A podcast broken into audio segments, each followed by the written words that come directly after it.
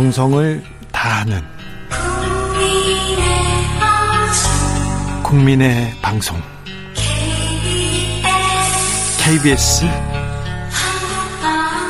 주진우 라이브. 그냥 그렇다고요.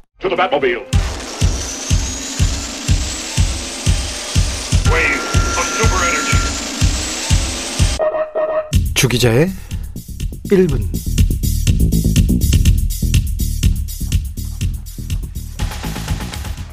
일론 머스크 테슬라 창업자의 재산이 지난 1년 동안 82조 원 넘게 불었다죠. 82조 원. 어휴. 삼성전자도 지난해 51조 원 넘는 영업이익을 기록했다죠. 51조 원. 어제 발표에 의하면 올해에도 삼성전자는 역대 최고로 돈을 잘 벌고 있다고 합니다. 웬만한 집안채 가격이라는 최고급 차 롤스로이스 지난해 역대 최고 실적 국내에서 30%씩 성장하고 있습니다.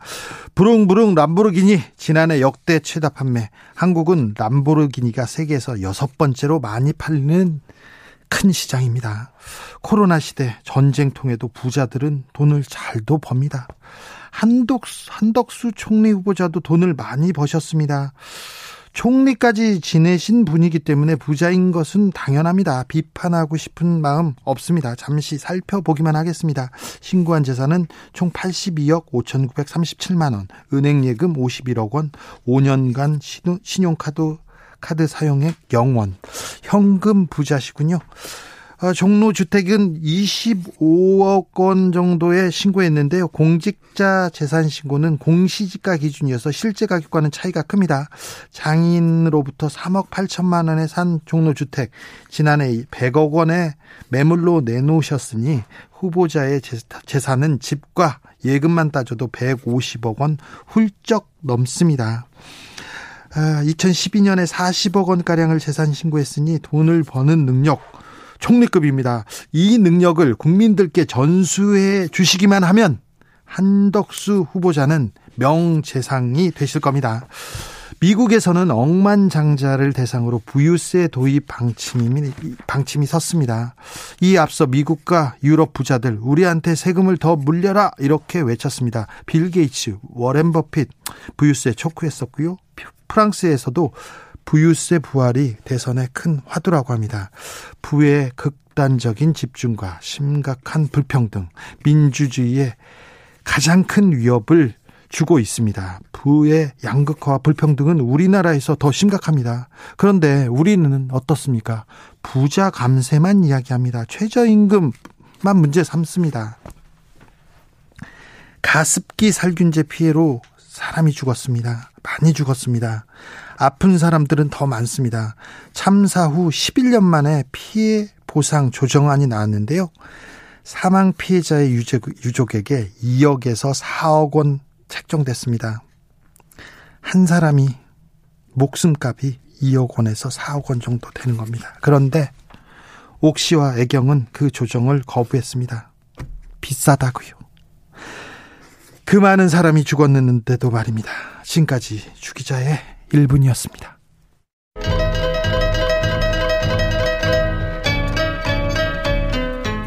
드렁큰 타이거 위대한 탄생.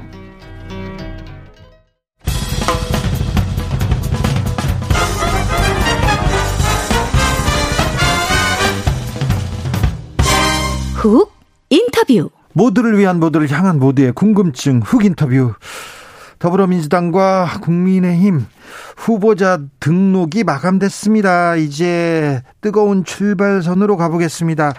역시 경기지사 선거가 뜨거운데요. 음, 민주당으로 갑니다. 오늘은 전직 수원시장입니다. 염태영 더불어민주당 경기도지사 예비후보 만나봅니다. 안녕하세요. 예, 안녕하세요. 조용하지만 강한 염태영 시장이었습니다. 수원에서 삼선 시장을 경험했습니다. 음, 경쟁력도 보여줬고 뭐 능력도 다 보여줬어요. 그런데 경기도지사가 되겠다고 합니다. 출마의 변부터 들어보겠습니다. 예. 지금 말씀하신 것처럼 12년간 수원시장 네. 삼선했죠. 네. 음, 7년 전에 한 언론의 컬럼에서 네. 그런 얘기가 나와요. 어, 염태영 수원시장 네. 그리고 이재명 성남시장 민생 정치의 상징이다. 네. 예. 저희는 이렇게 그 현장에서 바닥에서부터 민생을 챙겨온 사람입니다. 네. 그러니까 그것이 우리의 경쟁력이고요. 네. 또 저는 노무현 정부의 청와대 비서관을 했고 네. 또 더불어민주당 최초의 지자체장 출신의 최고위원을 최고위원 했죠. 하셨죠? 예. 그리고 전국 시장구수 구청장 협의회 회장을 했습니다. 그러니까 지자체 정신에서 쌓을 수 있는 건 다 쌓았습니다. 네. 그리고 이번에 이제 경기도지사 선거가 민생 정치 전문가와 네. 또 중앙의 관료 정치하고 한판 싸움이다 이런 네. 생각을 합니다. 민생 행정 예. 챙기는 데는 자신 있는데 예. 사람들이 몰라주죠. 그게 참 아쉽습니다. 언론에 많이 안 나왔어. 예. 중앙 정치에. 왜냐하면 네. 자치단체장은 정치적 발언을 못 하게 돼 있습니다. 그러니까 언론에 비칠 일이 지역에서 성과 내는 건 지역에서는 잘하는데 네. 전국적으로 알리는 데는 국회의원에 비해서 굉장히 불리해요. 이재명 시장은 하셨잖아요. 시장 때. 그분은 네. 탄핵 정국에서 네. 발군의 기량을 발휘했죠. 네. 그게 이재명 지금 이제 상임공과 저희 차이라고 할 수 있습니다. 알겠습니다. 출마 선언문에서 이재명의 길을 이어가겠다고 하셨는데 무슨 얘기인가요? 예, 이재명 지사 그분께서 하셨던 일들이 민생을 챙겨서 상당한 정치 현실에서 실사구시적인 성과들을 냈지 않습니까? 네. 저는 그것이 상당히 의미가 있다고 생각해요. 그래서 그걸 이어서 이재명의 민생과 성과를 예. 또 염태영 방식의 또 새로운 어, 성과들로 이어주면 훨씬 더 도민의 삶을 윤택하게 할 수 있다 이런 생각이죠. 알겠습니다. 자, 염태영 참 좋은데 참 좋은데 경기도지사에 어, 좋은 후보들이 많네. 민주당에도 쟁쟁하네. 이런 얘기 많이 합니다. 예. 그 지금 이제 민주당의 어 오선의 국회의원 두 분과 네. 제가 지금 이제 민주당의 후보고요. 거기에 김동연 후보까지 나왔어요. 그분은 지금은 이제 민주당이 아닌데 네. 새로운 물결로 합당하고 그 이후에 이제 민주당 이름으로 도지사를 나가겠다 하고 있는 거죠. 누가 가장 강력한 경쟁자라고 저는? 여태까지 안민석 의원하고 저희 싸움이라고 생각했는데 네. 벼랑간 변수가 생긴 거잖아요.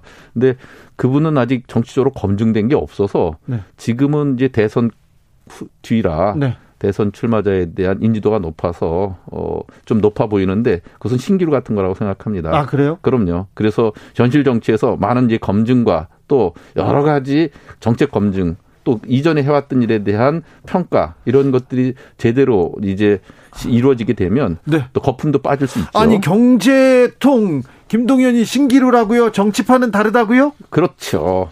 앞으로 겪게 될 일이 만만치 않을 거라고 봅니다. 네. 저희는 그런 일을 벌써 수원시장 12년 안에서도 야당 시장 7년으로 여러 가지 검증과 또 실현 속에서 야당 커왔거든요. 시장 시절에 수원 시장이 간단치가 않거든요. 간단한 자리가 아닌데 민주당에선 첫 시장이죠? 그렇죠. 네. 수원시장은 여태까지 민주당이 한 번도 해보지 못한 자리를 네. 제가 2006년대 열린우리당 시장으로 나와서 떨어지고 네. 2010년도에 다시 도전해서 수원시장이 된 이후에 삼선한 삼선했죠. 거거든요. 그 이후에 우리 지역 국회의원들은 다 민주당이 되고 있어요. 아 그런데 예. 이명박 정부 때인가요? 박근혜 정부 때인가요? 검찰이 수원시 엄청나게 조사했었는데. 예, 이제 처음에는 어 이명박 정부 시절이었는데 네. 국정원 사찰이 아주 심했고요. 그것은 나중에 국정원 사찰 문건이 네, 드러나서 나왔죠. 나왔죠. 예. 그리고 이제 박근혜 정부 때는 지방 재정을 뺏어가는 일 때문에 단식도 했고요. 네. 또 우리가 무슨 성과를 내는 사업에 대해서 감사원 감사를 하고 검찰의 특수부에 또 그 수사 의뢰를 하고 하는 일이 비일비재하게 있었어요. 네. 이런 일이 일상세 일상적으로 있었기 때문에 네. 그런 속에서 단련되어 오고 민주당의 정체성과 우리만의 민생의 방식 그 성과들을 내야 됐기 때문에 참으로 어려운 시기를 보냈죠. 네. 알겠습니다. 어, 안민석 후보와 경쟁은 자신 있습니까? 예, 그분은 그분대로 특기가 있잖아요. 어, 민주당의 대표 스피커 같은 거 잘 하시잖아요. 지금 윤석열 정부가 일방통행을 하니까 그럴 때 그 효용이 굉장히 높을 거라고 봐요. 그래서 그분은 여의도에서 역할을 해줬으면 좋겠어요. 아 그렇습니까? 예. 네. 일각에서 이재명 상임고문의 예. 마음이 김동연한테 가 있다 이런 얘기가 좀 있는데요. 아, 그거는 저는 우리 민주당의 새 후보가 네. 관계를 맺고 또 오랫동안 우회를 나눠온 것만 해도 수십 년 다 됩니다. 네. 그런데 김동연 후보하고는 뭐 며칠 안 되지 않아요. 아. 그러니까 그렇게 얘기하는 것은 아마 그 얘기하기 좋아하는 사람들의 얘기고 네. 이재명 상임고문께서는 철저히 중립적 위치에서 경선을 치르시게 할 거다 이런 생각을 합니다. 6466님께서 염 시장님은 수원시청이라는 최고의 씨름팀을 만드셨죠. 아, 그렇죠. 예. 보통 그 설날 추석 이럴 때 이제 명절 씨름 대회를 네. 하는데 네 체급 중에 보통 두 체급을 장사 타이틀을 우리가 tab니다. 어떤 선수, 어떤 선수 있죠? 그 임태혁이라고 알아요? 임태혁은 뭐 황태자죠. 예, 요즘은 문준석, 문영석 이런 선수들이 또 계속 장사 타이틀 따고요. 네. 예전엔 이주영 선수가 유명했고요. 아, 네. 예. 그런 선수들이 계속 장사 타이틀을 따왔습니다. 네. 그분들 고기도 많이 사주시고 그러셨어요? 많이 사주진 않지만 네. 대회 때마다 한 번씩 또 내기도 그래. 하죠. 아, 그렇습니까? 자, 상대당 카운터 파트너로는 누가 올라올 것 같습니까? 저는 지금으로 보면 김은혜가 올라올 가능성이 높지 않아요. 아니 유승민은 뭐 대통령 후보고 당 대표를 하고 뭐 쟁쟁한 정치인인데 유승민을 김은혜가 따라잡을 것 같습니까? 윤심이 거긴 결정적으로 작용하지 않겠어요? 오늘도 권성동 예, 원내대표. 국힘 뭐 다 윤라인으로 가지 않습니까? 네. 예.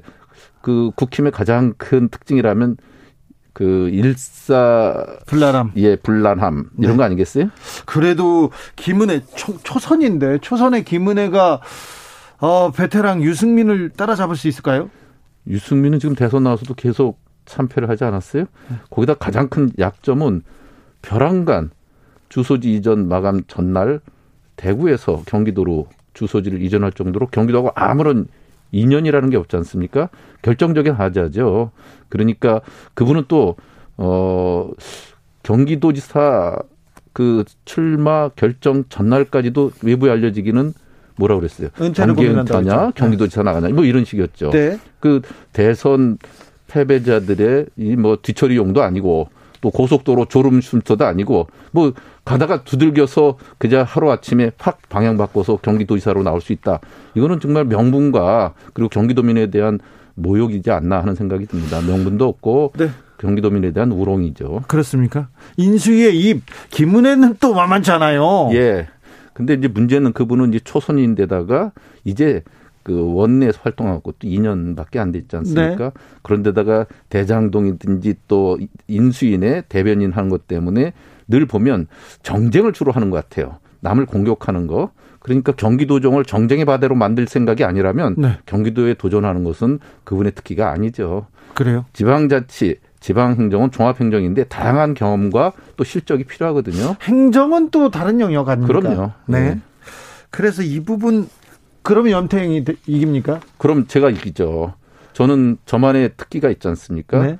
12년간 지방 행정에서 쌓아온 노하우가 있고 네. 또 전국 지자체 대표도 하고 그 중앙 정치를 했었던 그 최고위원도 하고 다양한 경험을 갖고 있기 때문에 저만의 대응책이라는 게 다 있다고요.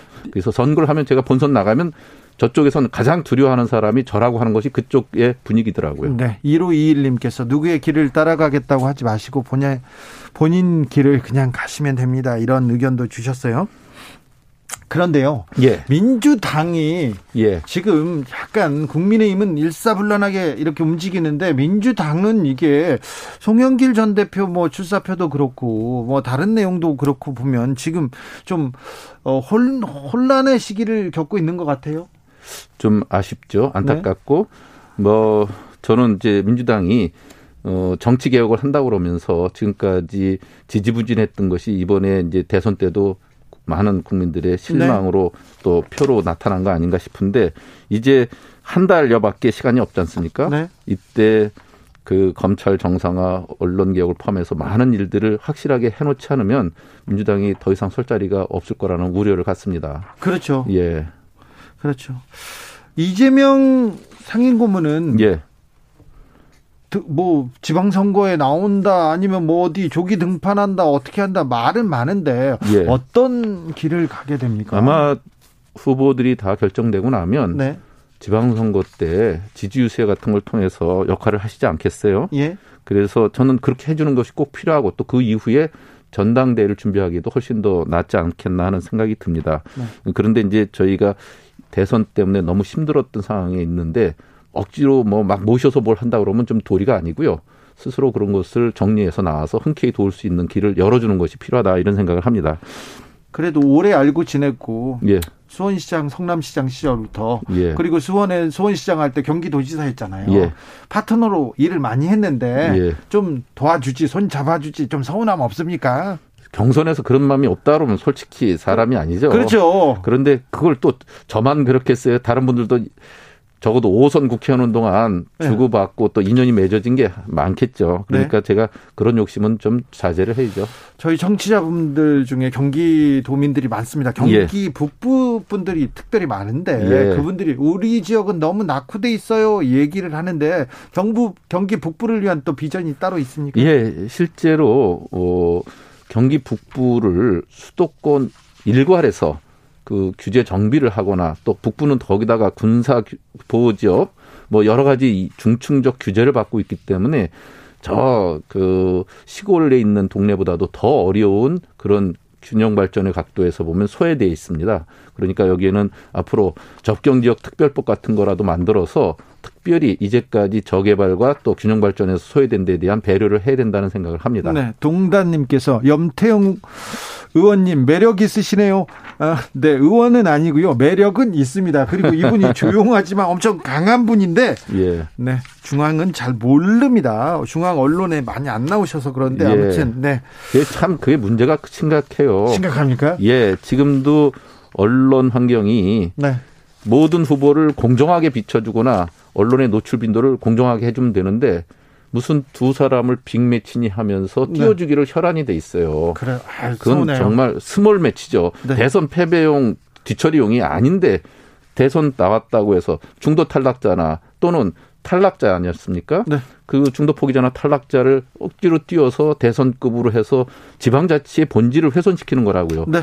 그것은 지방자치를 해보지도 않은 사람들에게 그렇게 프레임으로 만들어가는 건 그 지금 공정하지 않은 그런 룰이다 이런 생각을 합니다. K은영님께서 염태영 재미없는 이재명인데요 이렇게 얘기하는데 어 이게 틀린 말 같은데 맞는 말도 있습니다. 네 무슨 말인지는 알겠습니다. 자 염태영이 경기도지사가 되면 예. 어떻게 달라집니까? 확실히 달라지는데 지금 이제 이재명의 민생 정치는 계속 이어봤고요. 예. 거기다가 에너지 대전환, 디지털 대전환의 시대를 맞아서 염태영만의 새로운 도정의 발전 방향을 잡을 거거든요. 이를테면 탄소 중립 선도도 이런 것도 필요하고요. 또 그 남북 적경 지역에 대한 그 경기 북부에 대해서는 네. 그 평화통일 특별도 이런 그 새로운 자치분권의 시각으로 그 지역 발전에 맞는 또 우리 지금 앞으로 세계가 나가야 될 그런 그 신재생 에너지와 탄소 중립 시대에 적합한 그런 새로운 도정 발전 계획을 또 넣어야죠. 알겠습니다. 네. 말씀 잘 들었습니다. 지금까지 염태영 더불어민주당 경기도지사 예비 후보였습니다. 감사합니다. 예, 벌써 끝내시는 거예요? 네. 예, 시간이 다 또, 됐습니다. 다음에 또 불러주십시오. 그러겠습니다. 교통정보센터 다녀오겠습니다. 이승미 씨.